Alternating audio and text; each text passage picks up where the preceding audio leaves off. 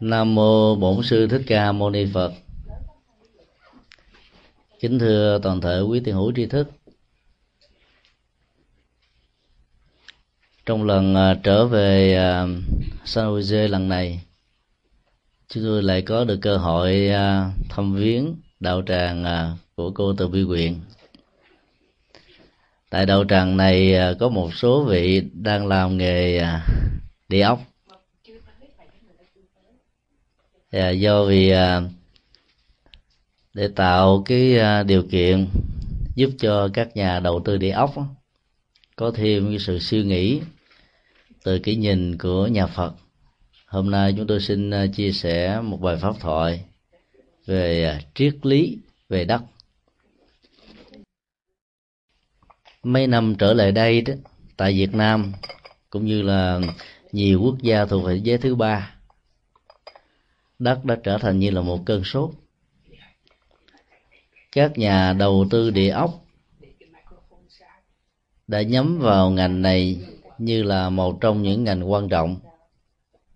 là bởi vì sự đầu tư vào nó đó mang lại những khoản lợi nhuận rất lớn. Mua một lô đất hoang,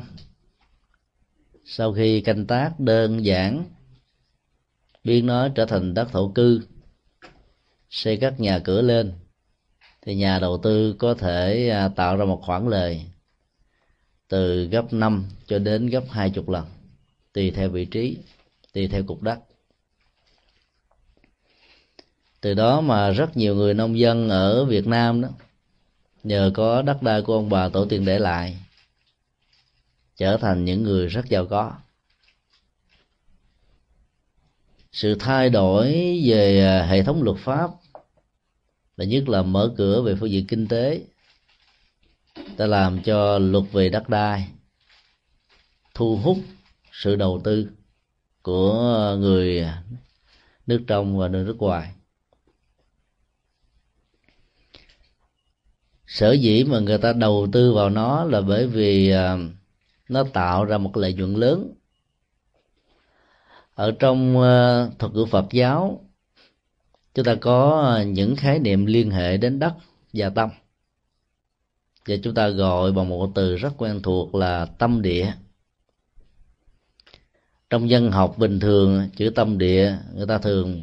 hiểu đơn giản và đồng nghĩa với chữ cơ tâm. Tâm địa người đó độc địa lắm, tâm địa người đó tốt,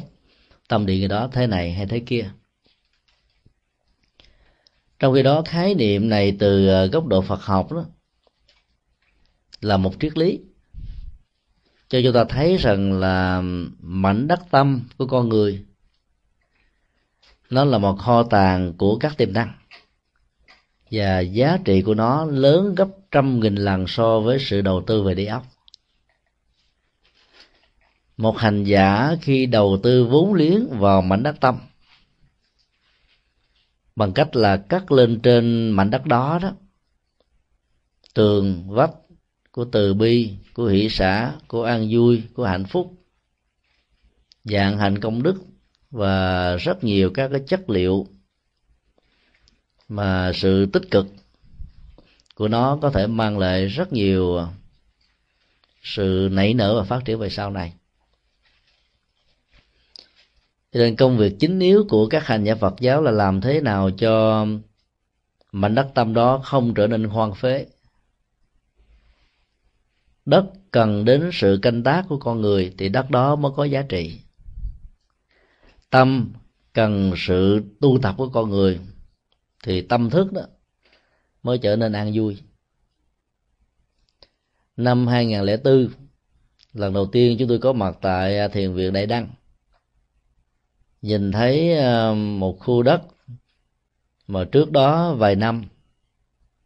là một chuồng ngựa, và dưới bàn tay chăm sóc những hạt giống tâm của thiền sư Thanh Từ, thì một cái chuồng ngựa trở thành là một môi trường tâm linh. Bản chất của đất á, nhìn từ một góc độ tương đối là không có tăng trưởng, Nó khác với lại núi. Núi còn có sự giãn nở lớn hoặc là bị bào mòn,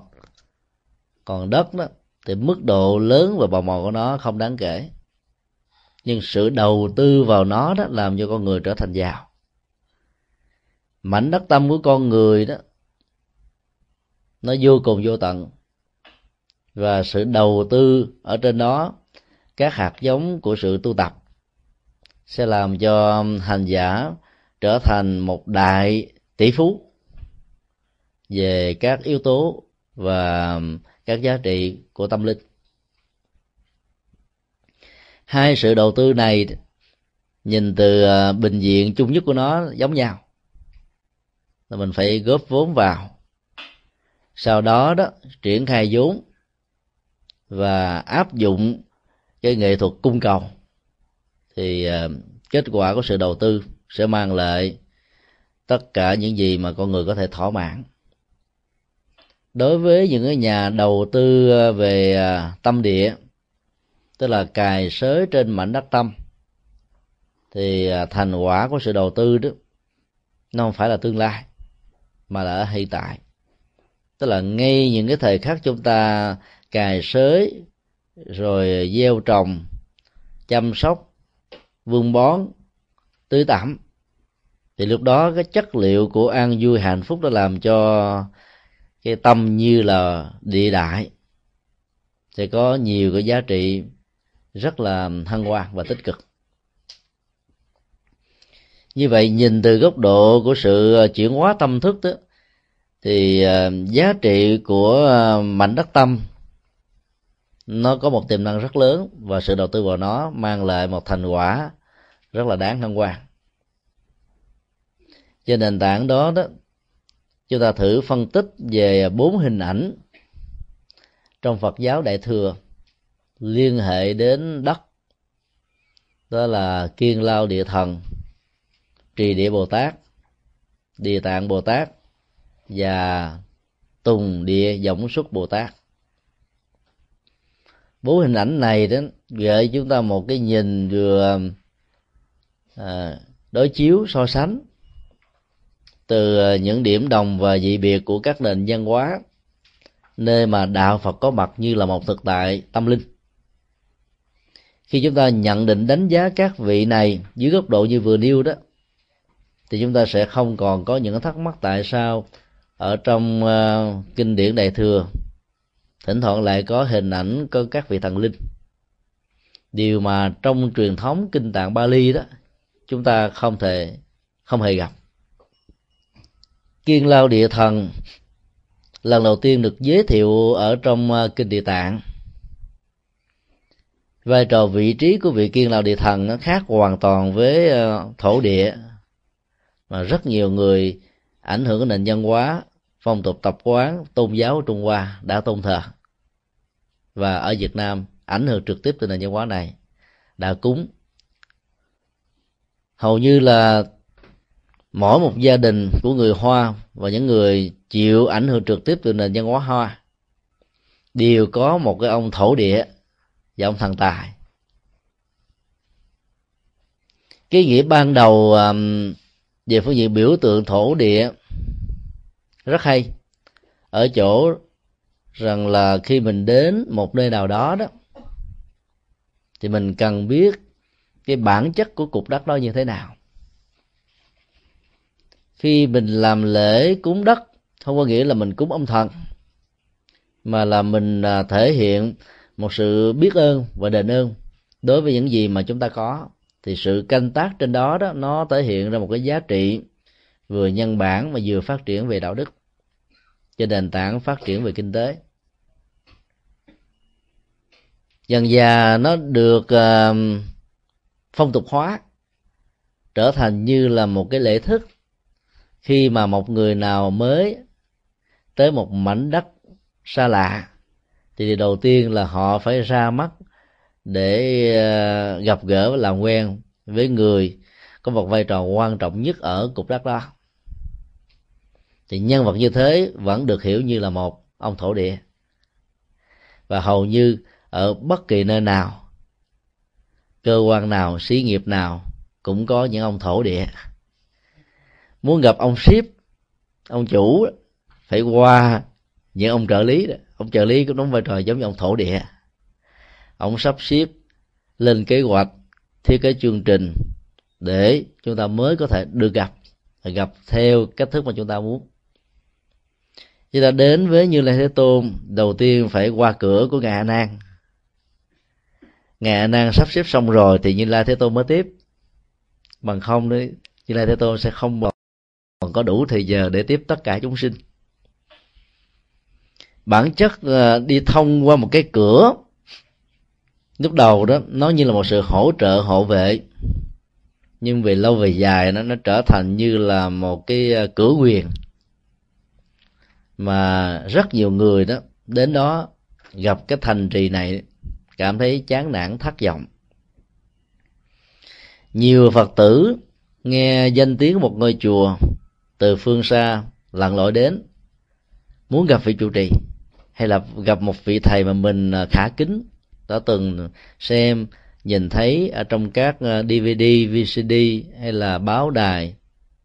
và các phương tiện thông tin đại chúng đưa tin, nhưng tới ngôi chùa đó gặp vị trụ trì rất khó vô cùng, phải qua rất nhiều cửa, cửa A, cửa B, cửa C, và nhiều người mới qua có cửa đầu thôi, chán nản bỏ về. Các ý nghĩa cửa quyền và phải đi qua một cái cửa nào đó để mình mới có thể trực tiếp tiếp nhận được những gì mà mình muốn đó, nó đã trở thành như là một trong những cái phong tục rất xấu ở trong lịch sử phát triển tư tưởng của nhân loại. Trong kinh Địa Tạng, hình ảnh của Kiên Lao Địa Thần hoàn toàn khác. Thứ nhất, ông là đồ đệ của Bồ Tát Địa Tạng, và chức năng của ông là một vệ sĩ để bảo hộ tất cả các hoạt động của đời sống đạo đức và tâm linh. Trước khi đến với đạo Phật thì Kiên Lao Địa Thần là một người chấn một vùng đất. Tất cả mọi thứ từ sự sinh trưởng cho đến chết chóc đều nằm vào ở trong quyền lực của vị thần đất này. Sau khi tiếp nhận được cái tấm lòng vĩ đại với quyền lực lớn của Bồ Tát Địa Tạng đó, thì Kiên Lao Địa Thần đã trở thành một vị sĩ rất đắc lực. Ở trong phẩm thứ 11 của Kinh Địa Tạng Bồ Tát đó, thì ông đóng vai trò thứ nhất là phát nguyện như Bồ Tát Địa Tạng, rằng là bất kỳ nơi nào có một phương tiện, thiết là một đạo tràng mà sự hành trì của các hành giả được diễn ra, thì ông sẽ bảo hộ bằng nhiều phương cách khác nhau. Thứ nhất là yêu cầu, khích lệ, tán thán, sách tấn tất cả những vị thần làm việc dưới trước của ông, bảo hộ những hành giả như thế một cách trực tiếp, để cho tất cả những sự khủng bố, khổ đau, khó khăn, hoạn nạn, chướng ngại, nghịch duyên không có điều kiện có mặt. Và giả sử những chuyện đó xuất hiện do những vị trợ lý không làm hết nhiệm vụ của mình, thì Kiên Lao Địa Thần sẽ tự tay mình làm việc đó. Sự phát nguyện như thế, chúng ta thấy rằng là vị thần Kiên Lao đã trở thành như là một vị hộ pháp. Từ một nhân vật cửa quyền trở thành một nhà hộ pháp. Cái tiến trình của sự thay đổi đó nó có thể có những dấu chấm, và mỗi một dấu chấm đó được đong đo tính điểm bằng sự chuyển hóa tâm thức của con người.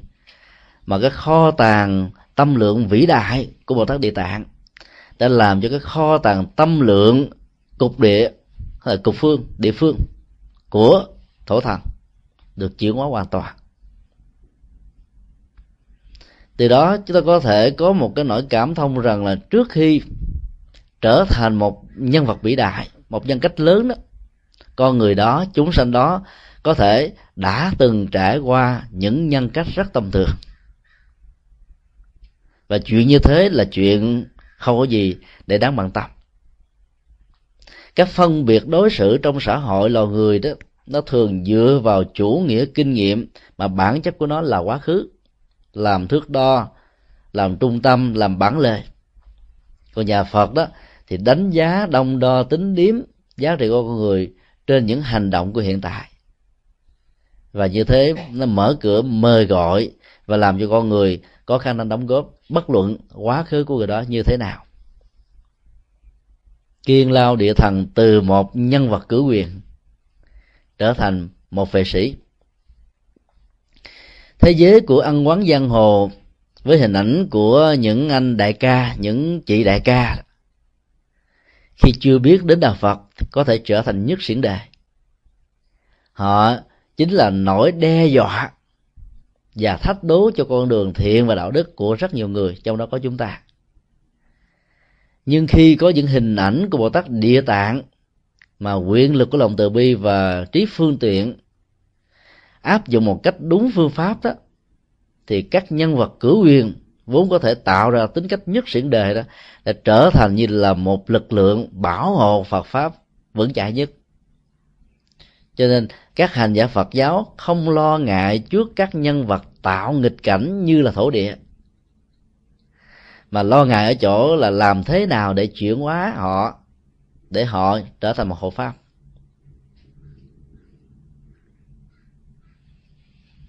Ở trong nền văn hóa của Trung Hoa,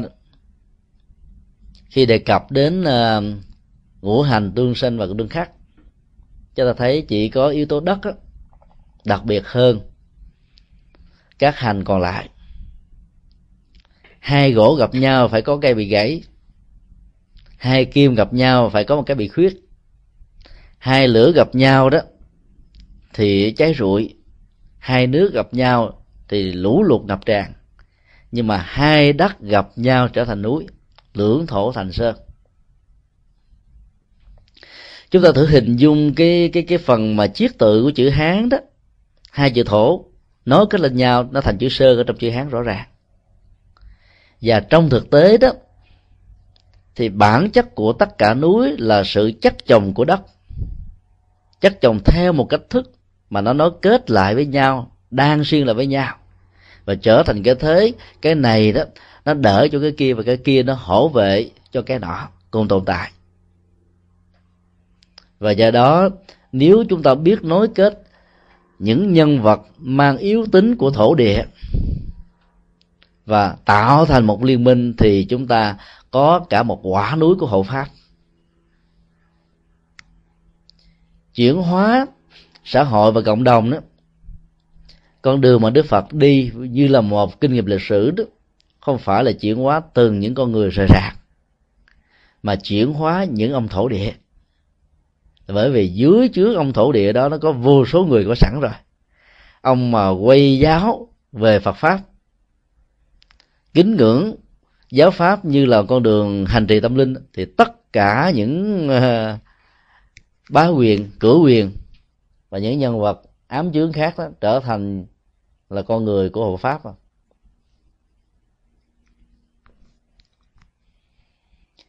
Đức Phật độ ba anh em Ca Diếp là cũng vào mục đích đó, là bởi vì dưới trướng của ba anh em Ca Diếp đã có mỗi vị là 500 đồ đệ. Khi ba vị này thần phục giá trị tâm linh của Đức Phật qua những bài kinh với những cách thức đối thoại rất là ngắn ngủi, rất là xúc tích và triết học, họ đã trở thành đệ tử của Đức Phật và mở theo đó là một con đường mà tất cả đồ đệ của họ trở thành đệ tử của Ngài. Chúng ta nhớ rằng là khi Đức Phật đi tu đó, thì vua Tần Bà Sa La dưới sự tư vấn của các nhà chính trị lõi lạc nhất lúc bấy giờ thử lòng Đức Phật, vì không biết rằng Thái tử Tất Đạt Đa có nguyện vọng đi tu thật hay là một chiêu bài chính trị, giả dạng là một nhà tâm linh để thoát ra khỏi tất cả các cái tầm mắt dò ngắm của chính trị, để làm cái việc mà nhà tiên tri A Tư Đà nói rằng nếu tại vị trở thành chuyển lên thánh vương, tức là thống nhất sơn hà về bậc mối và trở thành một cái vị rất là có quyền lực về thế và cũng như là về phương diện đạo đức. Cho nên cái lời tiên tri đó đã làm cho vua này rất là lo ngại, và để thử lòng thì nhà vua nói tôi sẵn sàng nhường nửa gian xa nếu như ngài không từ chối. Thế tử Tất Đạt Đa lúc đó đã trả lời rằng là cái con đường tâm linh mà tôi đang tìm kiếm đó, nó không phải là giang sơn, nó không phải là đất nước, mà nó không phải là tất cả những gì mà con người đang hướng về. Mà vai vị lớn nhất là một vị vua. Vì tôi không hài lòng với cái đó, cho nên tôi tìm kiếm một giá trị lớn hơn. Sau lời trả lời đó thì vua cảm thấy là nhẹ nhõm, vì cái lời ngờ vực của mình không phải là một hiện thực. Cho nên lời tiên tri của A Tư Đà có thể nó ứng với cái vế thứ hai. Nếu trở thành một vị sa môn thì đó là một bậc giác ngộ. Cho nên ông đã yêu cầu Phật khi đắc được đạo quả nhớ về độ ông trước. Đức Phật đã hứa, nhưng trên thực tế Đức Phật đã không làm. Dĩ nhiên Đức Phật với tuệ giác của Ngài thông minh từ thở nhỏ, và học một biết 10 vượt lên trên các bậc thầy. Chắc chắn rằng là bộ nhớ của Ngài đâu có thể quên những cái chuyện 6 năm trước đã hứa đâu. Tại sao Như Lai Thế Tôn không trở về độ nhà vua này trước tiên, mà phải độ các ông thổ địa, đó là ba anh em Ca Diếp? Bởi vì nếu lúc đó Đức Phật giữ lời hứa về độ vua này, thì Đức Phật đã trở thành đối thủ của ba anh em Ca Diếp, vì nhà vua đã ủng hộ cho ba anh em Ca Diếp như là ba nhà tâm linh lỗi lạc nhất bây giờ. Và bây giờ sự thay thế về phương diện tín ngưỡng sẽ làm cho những thành phần tôn giáo khác đó không hiểu được tự giác mới này, có thể xem đó như là một đối thủ, và sự trở ngại trong con đường làm đạo sẽ bắt đầu có mặt. Cho nên độ các ông thổ địa nó có vai trò rất quan trọng hơn là độ những cái cá lẻ. Cho nên khi làm đạo ở đâu chúng ta cũng phải thấy rằng là mỗi một cái đạo tràng cũng có một ông thổ địa. Và ông thổ địa này đó làm cái vai trò là nối kết như là một cái chất keo đó. Ai có mặt ở đó bắt đầu dính lại với nhau. Người tánh này, kẻ phương diện nọ.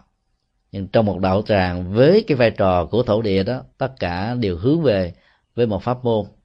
với một con đường nhất định nào đó. Và nhờ chất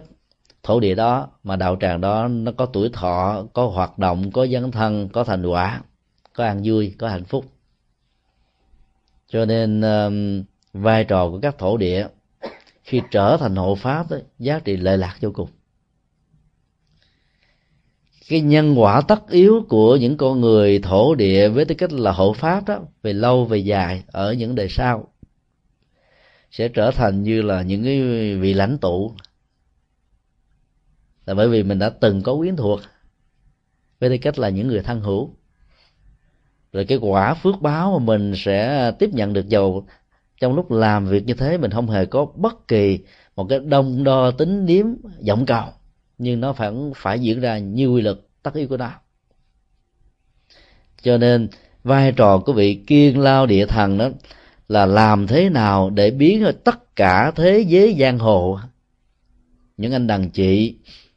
những người đàn anh, những người đàn chị đó, trở thành như là những thành trì bảo hộ đời sống đạo đức và những giá trị an vui hạnh phúc ở trong cuộc đời này. Chư Tổ có viết hai câu thơ mà ý nghĩa nó rất là hay: chỉ yếu kiên tâm, lao thù mệnh, tự nhiên xuân chí, bách hoa khai.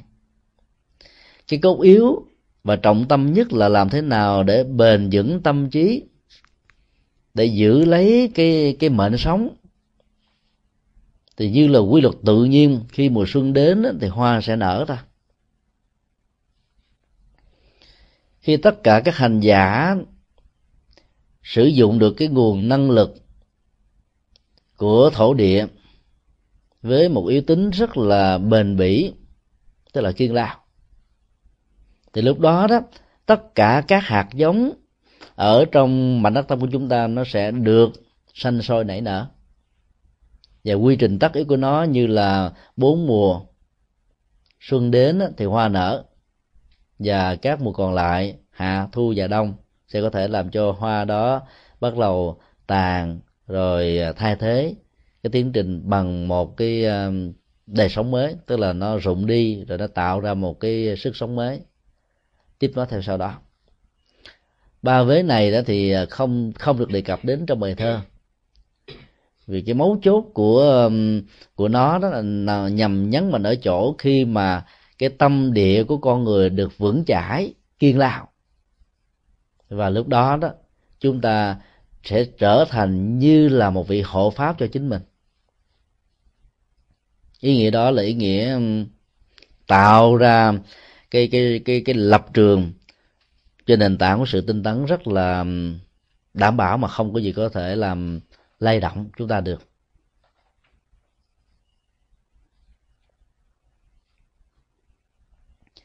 Ở trong tiếng Sanskrit và Pali, cái chữ căn ở trong Phật giáo đó là giác các quan, nó gọi là Indira. Và khi một người nào đó làm chủ được các giác quan này đó thì được gọi là thần Indra,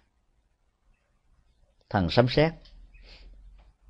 Do đó nếu chúng ta chiết tự và chê chữ, chúng ta thấy rằng là việc giữ vững được cái bản tâm, không để cho nó bị lay động khi mà các giác quan mắt, tai, mũi, lưỡi, thân và ý tiếp xúc với thế giới trần cảnh của nó, thì chúng ta trở thành một vị thần của mảnh đất tâm mình. Và cái tình giữ vững đó nó có một cái độ bền, không hề bị lay chuyển thì được gọi là kiên lao. Do đó tiếp xúc với kinh Địa Tạng, với hình ảnh của Kiên Lao Địa Thần đó, chúng ta có thể có nhiều cái lớp ý nghĩa để hiểu và lý giải khác nhau, tùy theo cách thức sử dụng mà chúng ta có thể lấy một cái lớp ý nghĩa nào nó thích ứng, và do đó giá trị lợi lạc nó có. Còn hiểu theo nghĩa đen chỉ trắng rằng Kiên Lao Địa Thần là một vị thần cai quản cái khu đất đó, mỗi ngày sáng và tối phải ra thắp hương bái vọng, thậm chí đó khi một người qua đời chúng ta còn làm cái lễ giống như là khai tử cho người đó, cúng đất rồi mới đưa đi. Thì các phong tục đó đó nó chỉ như là một cái lời cáo lộ, cúng đạo lộ, để cho thấy cái ơn nghĩa của con người đối với thần cai quản. Cái giá trị và ý nghĩa như vừa nêu đó, nó không có sâu và không cần thiết đối với đời sống của các hành giả Phật giáo, và chúng ta sử dụng một cái nghĩa nó quan trọng hơn, đó là khi duy trì được lập trường một cách bền vững với những hạt giống trên mặt đất tâm, bây giờ chúng ta trở thành như là vị thần để chấn thủ và giữ mảnh đất tâm này, thì lúc đó sự kiên lao bền chí sẽ làm cho chúng ta thành tựu những gì chúng ta mong đợi. Nhân vật thứ hai là Trì Địa Bồ Tát ở trong kinh Đại Thừa.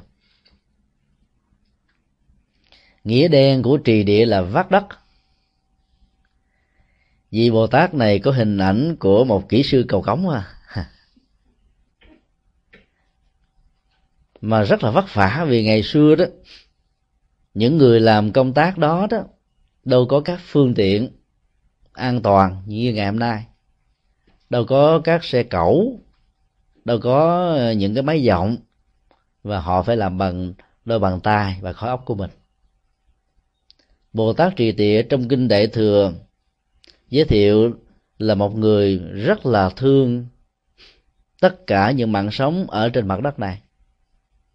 Bất cứ nơi nào có những ổ gà, ổ chuột, thậm chí là ổ voi, thì Bồ Tát Trì Địa phát nguyện đến đó lấp lại những lỗ đang bị khiếm khuyết, để giúp cho người bộ hành và những người sử dụng con đường đó như là một phương tiện giao thông không bị vấp ngã, có thể dẫn đến các loại tai nạn khác nhau. Sự bảo hộ mạng sống của con người bằng một thái độ tình nguyện, làm những công việc rất là thầm lặng mà phần lớn cuộc đời ít ai quan tâm và để ý, làm cho tâm của con người, tâm địa của con người trở thành vĩ đại. Nếu có phải so sánh để dẫn đến một sự định nghĩa thế nào là một vị thánh,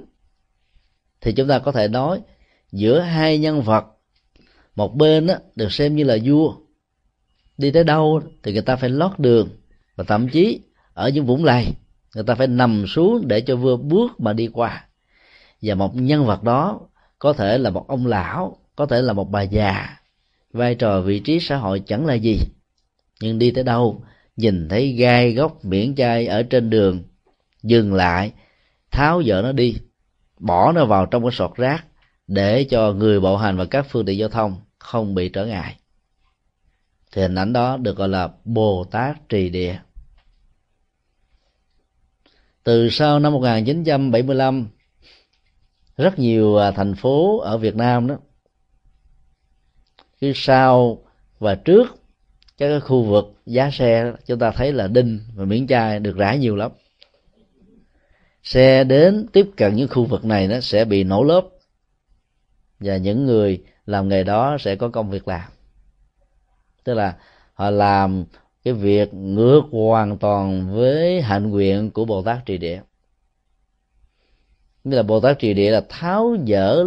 tất cả những chướng ngại trên con đường để cho người sử dụng con đường đó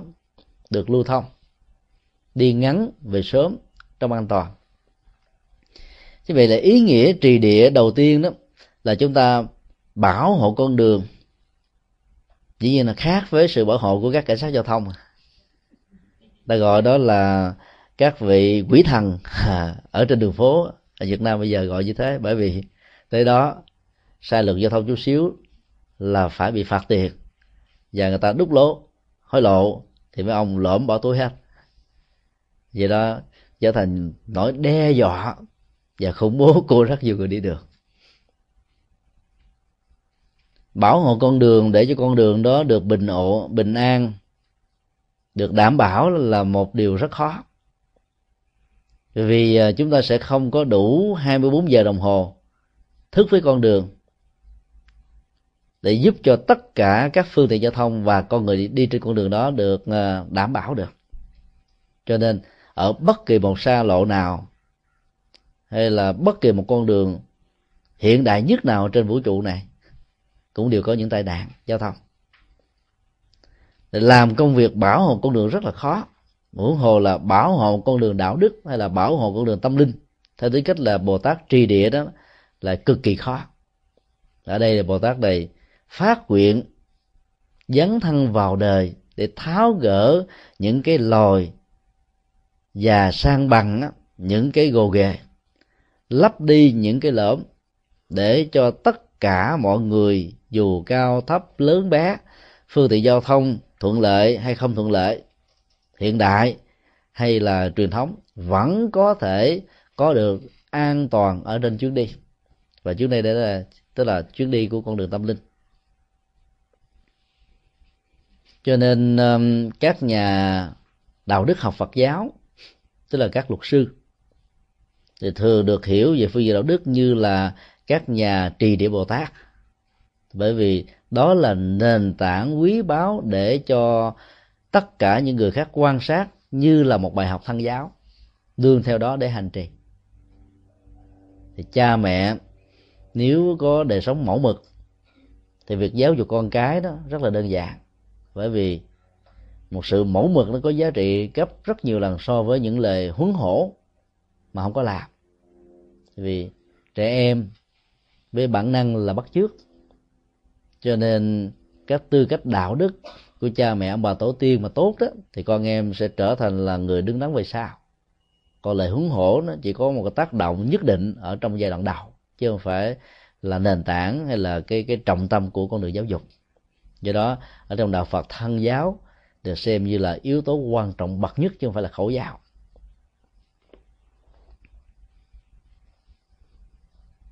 Khi chúng ta hiểu ý nghĩa của trì địa như là một sự bảo hộ con đường đó, thì chúng ta có thể tiến đến một ý nghĩa sâu hơn nữa. Địa đây là địa cầu, trái đất. Trì là duy trì, bảo quản, phát triển. Vậy đó, trì địa được hiểu là sự bảo hộ trái đất, bảo hộ hành tinh. Ý nghĩa sinh học và môi trường học này rất quan trọng. Trong bối cảnh cách đây mấy mươi thế kỷ, nếu áp dụng trong xã hội hiện đại, khi tiến trình toàn cầu hóa đến xuất hiện, mở cửa ngõ cho tất cả các loại đầu tư về kinh tế, và mức độ cao nhất của nó là công nghiệp hóa và hiện đại hóa, cái nguồn tài nguyên thiên nhiên có mặt ở trên hành tinh nó ngày càng bị khô kiệt đi. Vì đó nó đi ngược lại tiến trình của sự sống, tức là phát triển kinh tế ở mức độ cao nhất của nó đồng nghĩa song hành với nó là một cách thức làm chết đi cái sức sống vốn có của hành tinh. Cho nên trong nguyên tắc duyên khởi của nhà Phật dạy là khi một cái này nó phát triển, nó sẽ dẫn tới cái tình trạng phát triển cực đoan về phương diện khác, và do đó nó là nỗi đe dọa con người. Các cư dân ở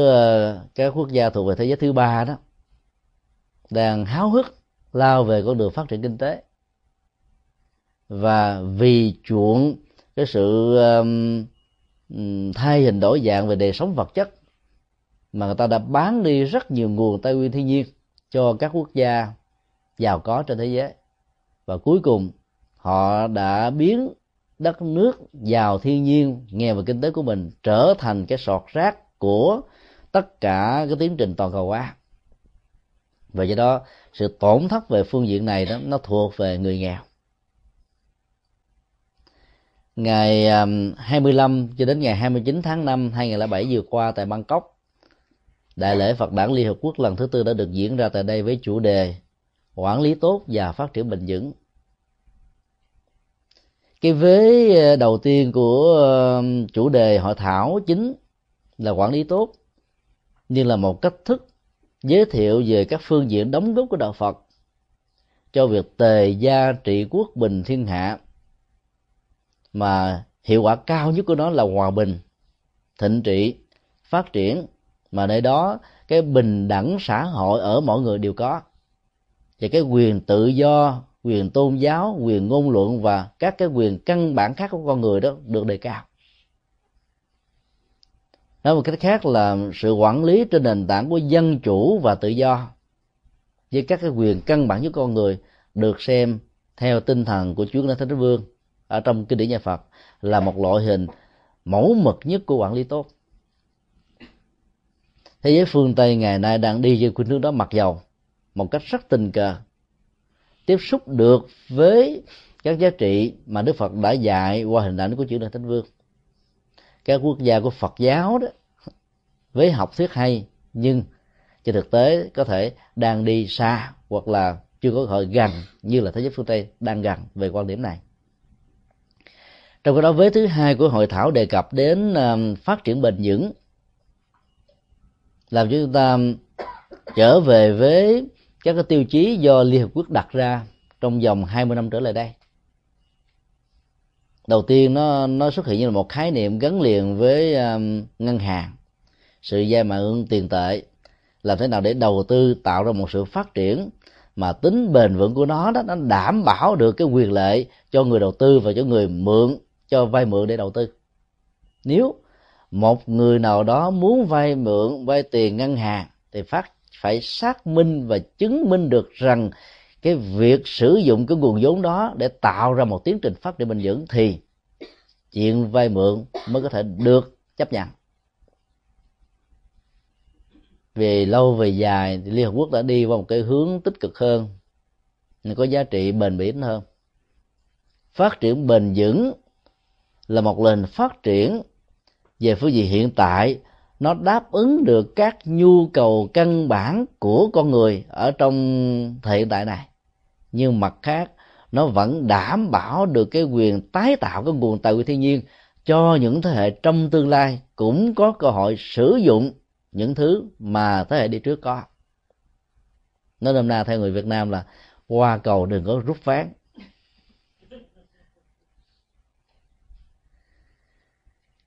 Sự phát triển của nền kinh tế thị trường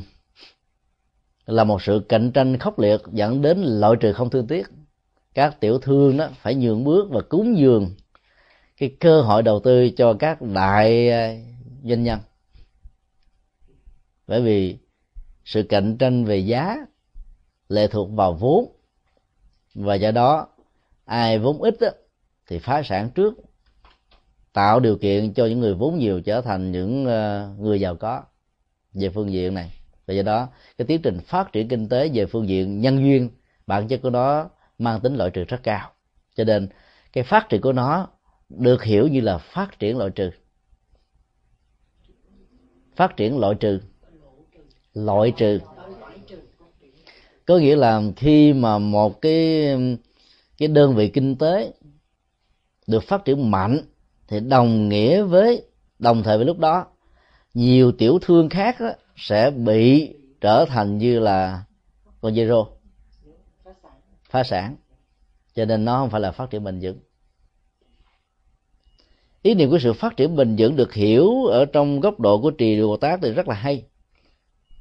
tức là chúng ta sử dụng cái nguồn tài nguyên thiên nhiên, địa ở đây như là một cái nguồn, và sử dụng như thế nào để đảm bảo được cái tính duy trì, bảo quản được nó. Bảo quản ở chỗ là nó phải có thời gian để tự tái tạo ra, chứ bằng không chúng ta sử dụng một cách quá mức đó, thì nó sẽ bị hết, cạn kiệt.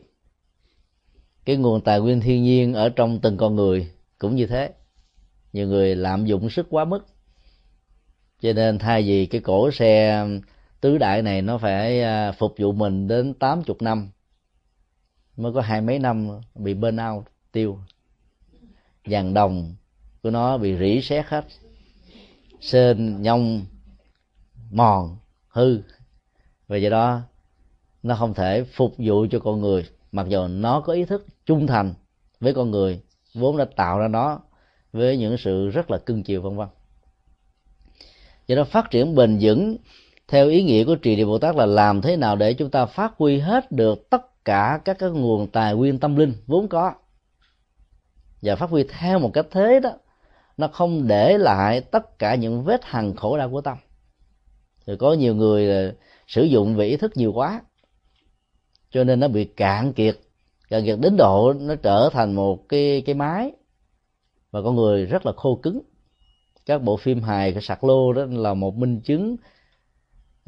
như là một cái dự đoán về tương lai phát triển của thế giới. Cái đây 70 năm mà bây giờ chúng ta đang đối đầu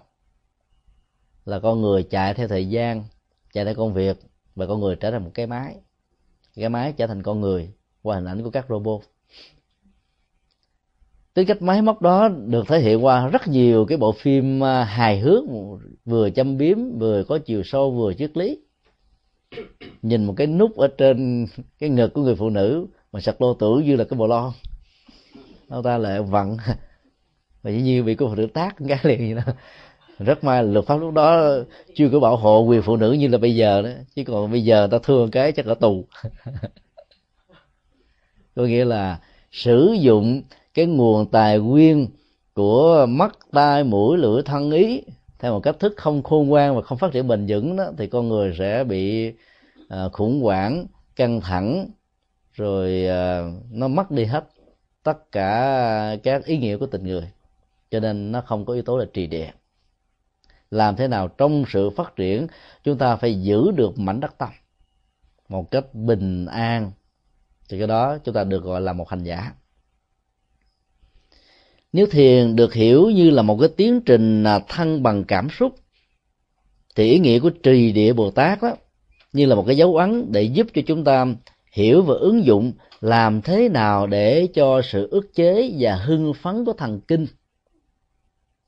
được giảm thiểu một cách tốt nhất của nó, thì lúc đó hạnh phúc với biểu hiện của khinh an, hỷ, lạc sẽ trở thành là một hiện thực mà chúng ta không cần phải đi tìm kiếm đâu xa. Nỗi khổ niềm đau của con người là do vì cái mảnh đất tâm nó không được thăng bằng, nó không có được trì địa. Khi niềm vui đó chúng ta dâng trào giống như là sóng lên cao thì cao, và buồn chúng ta tuột xuống và là buồn thiểu không muốn làm gì hết. Chúng ta chạy theo cái thủy triều của cảm xúc thôi, và cái tính cách bình của tâm đó nó bị mất đi. Cho nên thiền quán là một nghệ thuật thăng bằng cảm xúc. Cưỡng chế và hưng phấn của cảm xúc đó, nó làm cho con người mất đi an vui, vì hưng phấn dẫn đến chấp trước. Cái gì mà mình thích, hợp gu là trước nhất, tư hữu hóa đó. Để đảm bảo được cái quyền tư hữu hóa nó về phương diện pháp luật, chúng ta đã xem mình như là một cái tôi, và những cái đó nó thuộc về sở hữu của cái tôi. Rồi sống với sự bảo hộ của luật pháp, chúng ta xem chuyện đó là bình thường. Từ đó chúng ta có hàng tá và hàng đội quân của cái tôi. Cái tôi của tôi, cái tôi của anh, cái tôi của chị, cái tôi của cha, cái tôi của mẹ, cái tôi của gia đình, họ tộc, cái tôi quốc gia. Và những cái tôi này khi tiếp xúc với những cái tôi khác luôn luôn tạo thành những khoảng cách. Là bởi vì sự va chạm của những cái tôi đó nó dẫn đến sự khủng hoảng. Chấm bắt như là một cái tiến trình hưng phấn, và cuối cùng nó dẫn đến những ức chế. Là bởi vì sự đè nén về phương diện cảm xúc đó, nó có một cái mức chịu đựng nhất định, và khi mức chịu đựng đó nó đã bị quá thì lúc đó nó sẽ nổ tung. Ví dụ khi chúng ta đưa hơi vào trong một cái bong bóng, thì tính cách giãn nở của cái bong bóng này nó sẽ làm cho chúng ta có cảm giác như là mình được an, được ổn, được thoải mái, được hân hoan. Và cái đích cuối cùng của sự hân hoan đó là một sự nổ tung. Cho nên chạy theo hưng phấn hay là ức chế đều là đánh mất hạnh phúc. Và hành giả Phật giáo thông qua thiền quán, thông qua niệm Phật nhất tâm bất loạn, thông qua mật tông tam nghiệp tương ưng, để đạt được cái tiến trình của bình địa hay là trì địa, tức là tâm bình ổn, tâm an vui. Bồ Tát là một ý niệm diễn tả cho một hành giả đang đi trên một con đường mà yếu tố của tâm Bồ Đề đó, nó trở thành như là trọng tâm. Tuệ giác trở thành như là sự nghiệp, sự khôn ngoan về phương diện đạo đức để mang lại lợi lạc cho mình và không có hại cho cuộc đời, trở thành như là cái phương cách ứng xử trong cuộc đời. Và do đó bất kỳ ai đang đi trong cuộc đời này với những điều như vừa nêu thì đều được gọi là một hành giả Bồ Tát. Chúng ta đừng có nghĩ rằng Bồ Tát là một vị gì đó thánh cao siêu vĩ đại mà mình cũng có thể đạt được. Bởi vì chúng ta phát huy được cái tâm Bồ Đề giác ngộ thì cái năng lực về trì địa, về bình địa, về bình an của tâm, về an lạc của tâm sẽ bắt đầu có mặt. Thì lúc đó chúng ta không còn để cho cái thái độ căng thẳng của ức chế nó như là nỗi đe dọa vốn có thể tạo ra các phản ứng khủng bố hay là sân si, hận thù, chiến tranh, khủng hoảng hay là đối đầu mà vốn có thể có ở trong tất cả các mối quan hệ con người. Cho nên phát triển bền vững là phải làm thế nào để cho sự phát triển đó nó tiến tới một cái trình độ bất thối chuyển. Các hành giả Bồ Tát hay là các hành giả A-la-hán thì đạt được cái tâm hạnh với lòng từ và bi lớn đó, thì cái trình độ tâm thức này sẽ giúp cho các ngài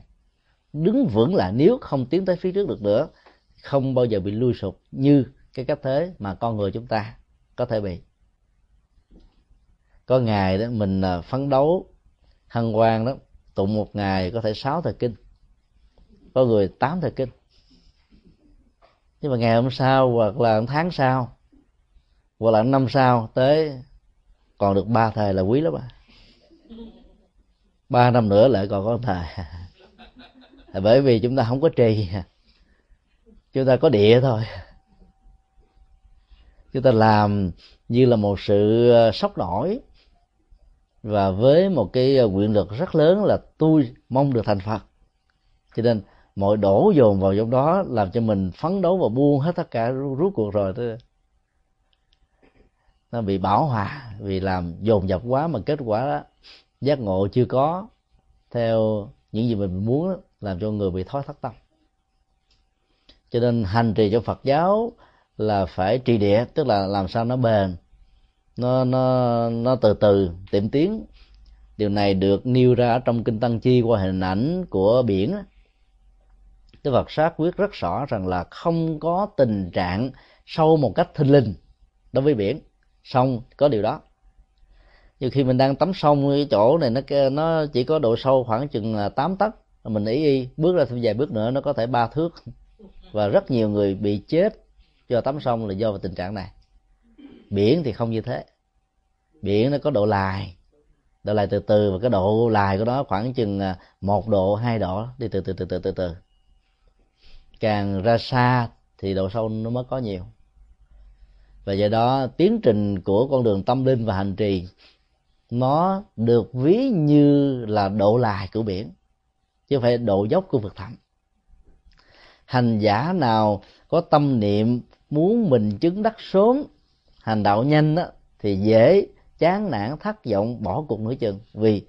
sau khi thực tập một thời gian không thấy mình đi tới đâu hết, thôi giờ không thực tập nữa. Hoặc có một ảo giác rằng tôi đã đạt, tôi đã đến,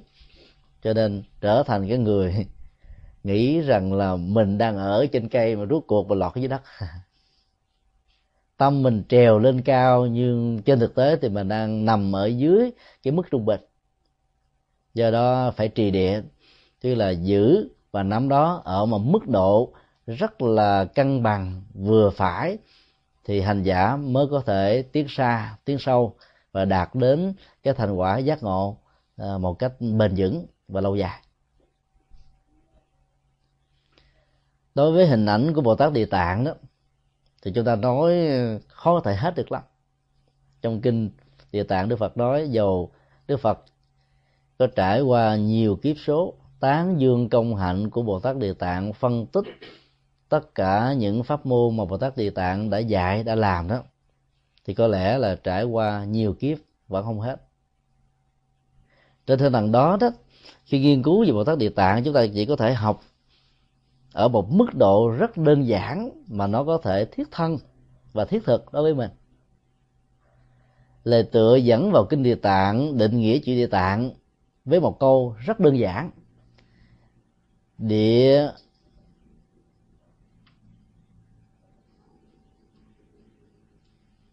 địa ngôn kiên hậu,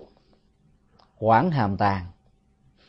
Tại vì là một thể thơ, lẽ ra nó là chữ tạng trong trường hợp này, nhưng mà đọc thêm chữ tàng để nó có cái cướp phận ở cuối câu đó, cho nó dễ, nó thuận nhĩ, dễ đọc. Địa là dày chắc, tạng chứa đủ. Hạnh nguyện của Bồ Tát Địa Tạng được Đức Phật nói là tán dương trăm ngàn kiếp không hết,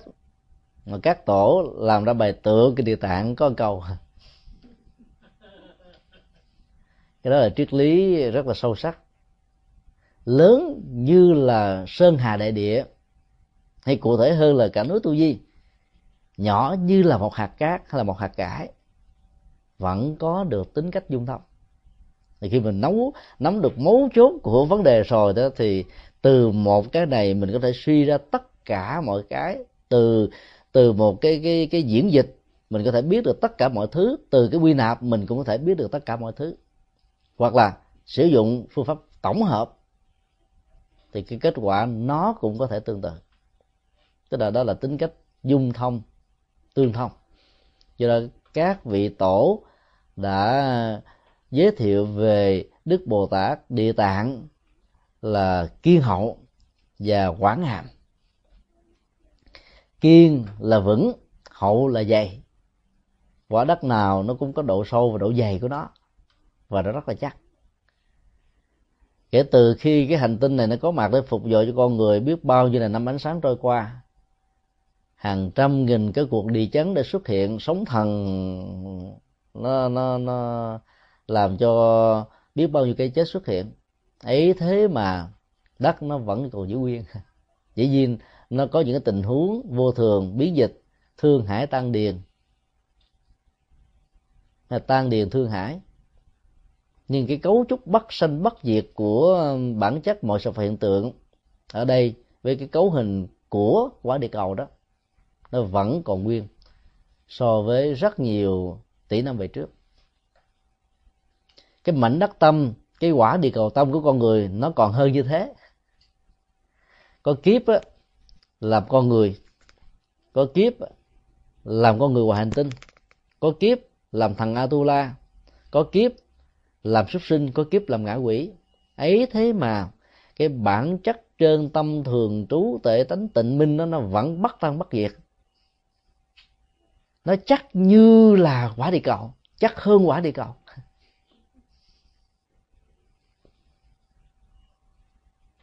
Và nó dày bởi vì nó trải qua một cái tiến trình sanh tử được kinh điển mô tả như là không có điểm khởi đầu và do đó nó không có điểm kết thúc. Cái độ dày đó là độ dày mà chúng ta không đo tính điểm được.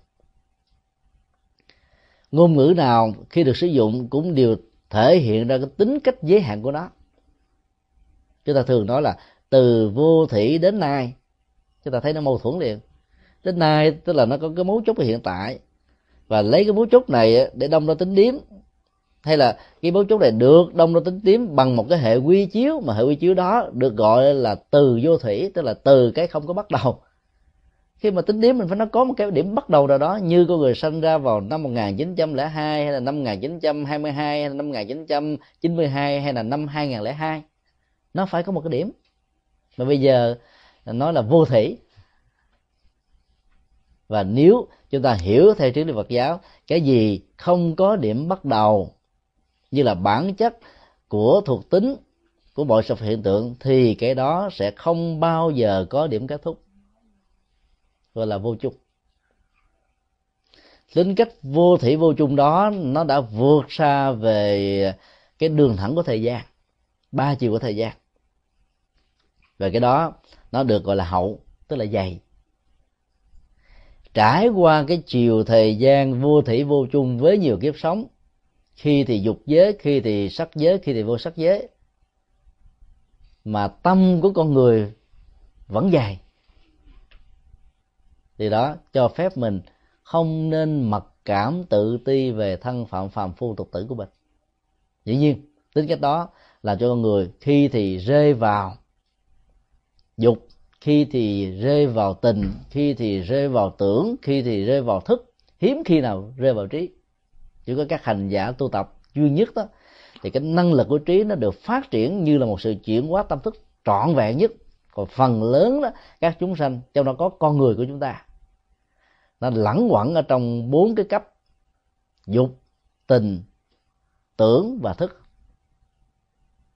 Cho nên thấy được độ dày của tâm như thế, không cho phép mình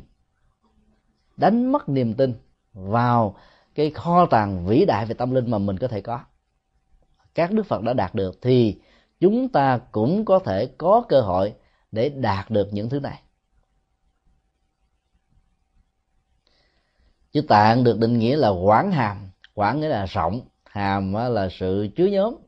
như là một cái kho. Tâm là một cái kho tàng, và lớn hơn thế vì cái kho đó nó luôn luôn có một không gian giới hạn. Kho nhỏ, kho lớn, kho vừa,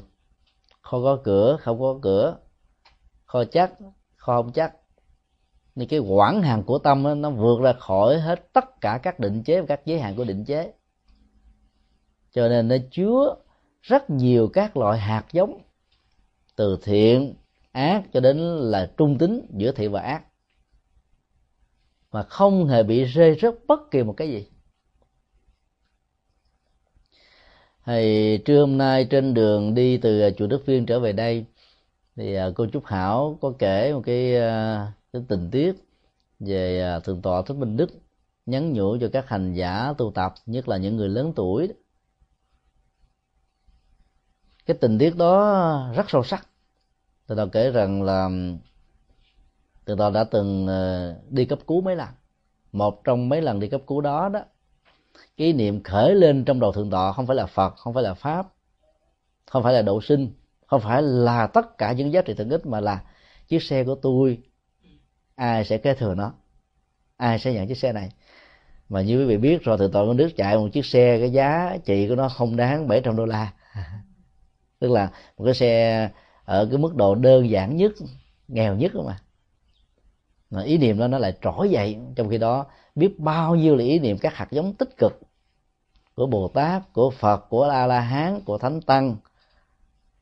nó lại biến động hết à. Do đó cho chúng ta thấy là các hạt giống khi mà nó được đưa vào trong tâm đó, nó nằm yên như là những tên biệt kích. Và khi có một cái niệm khủng bố nào trỗi dậy trong tâm thôi, thì lúc đó nó tạo tính cách liên minh và nó trở thành như là một cái điện trở cho tất cả các cái guồng điện của lòng tham, lòng sân, lòng si, và ở đây là nỗi sợ hãi về việc chiếc xe này có thể bị mất, và do đó cần phải có người nào đó để tiếp nhận đó. Nó xuất hiện, nó trỗi dậy, và nếu vô thường xuất hiện trong cái tích tắc như vừa điêu thì tái sanh đi về đâu?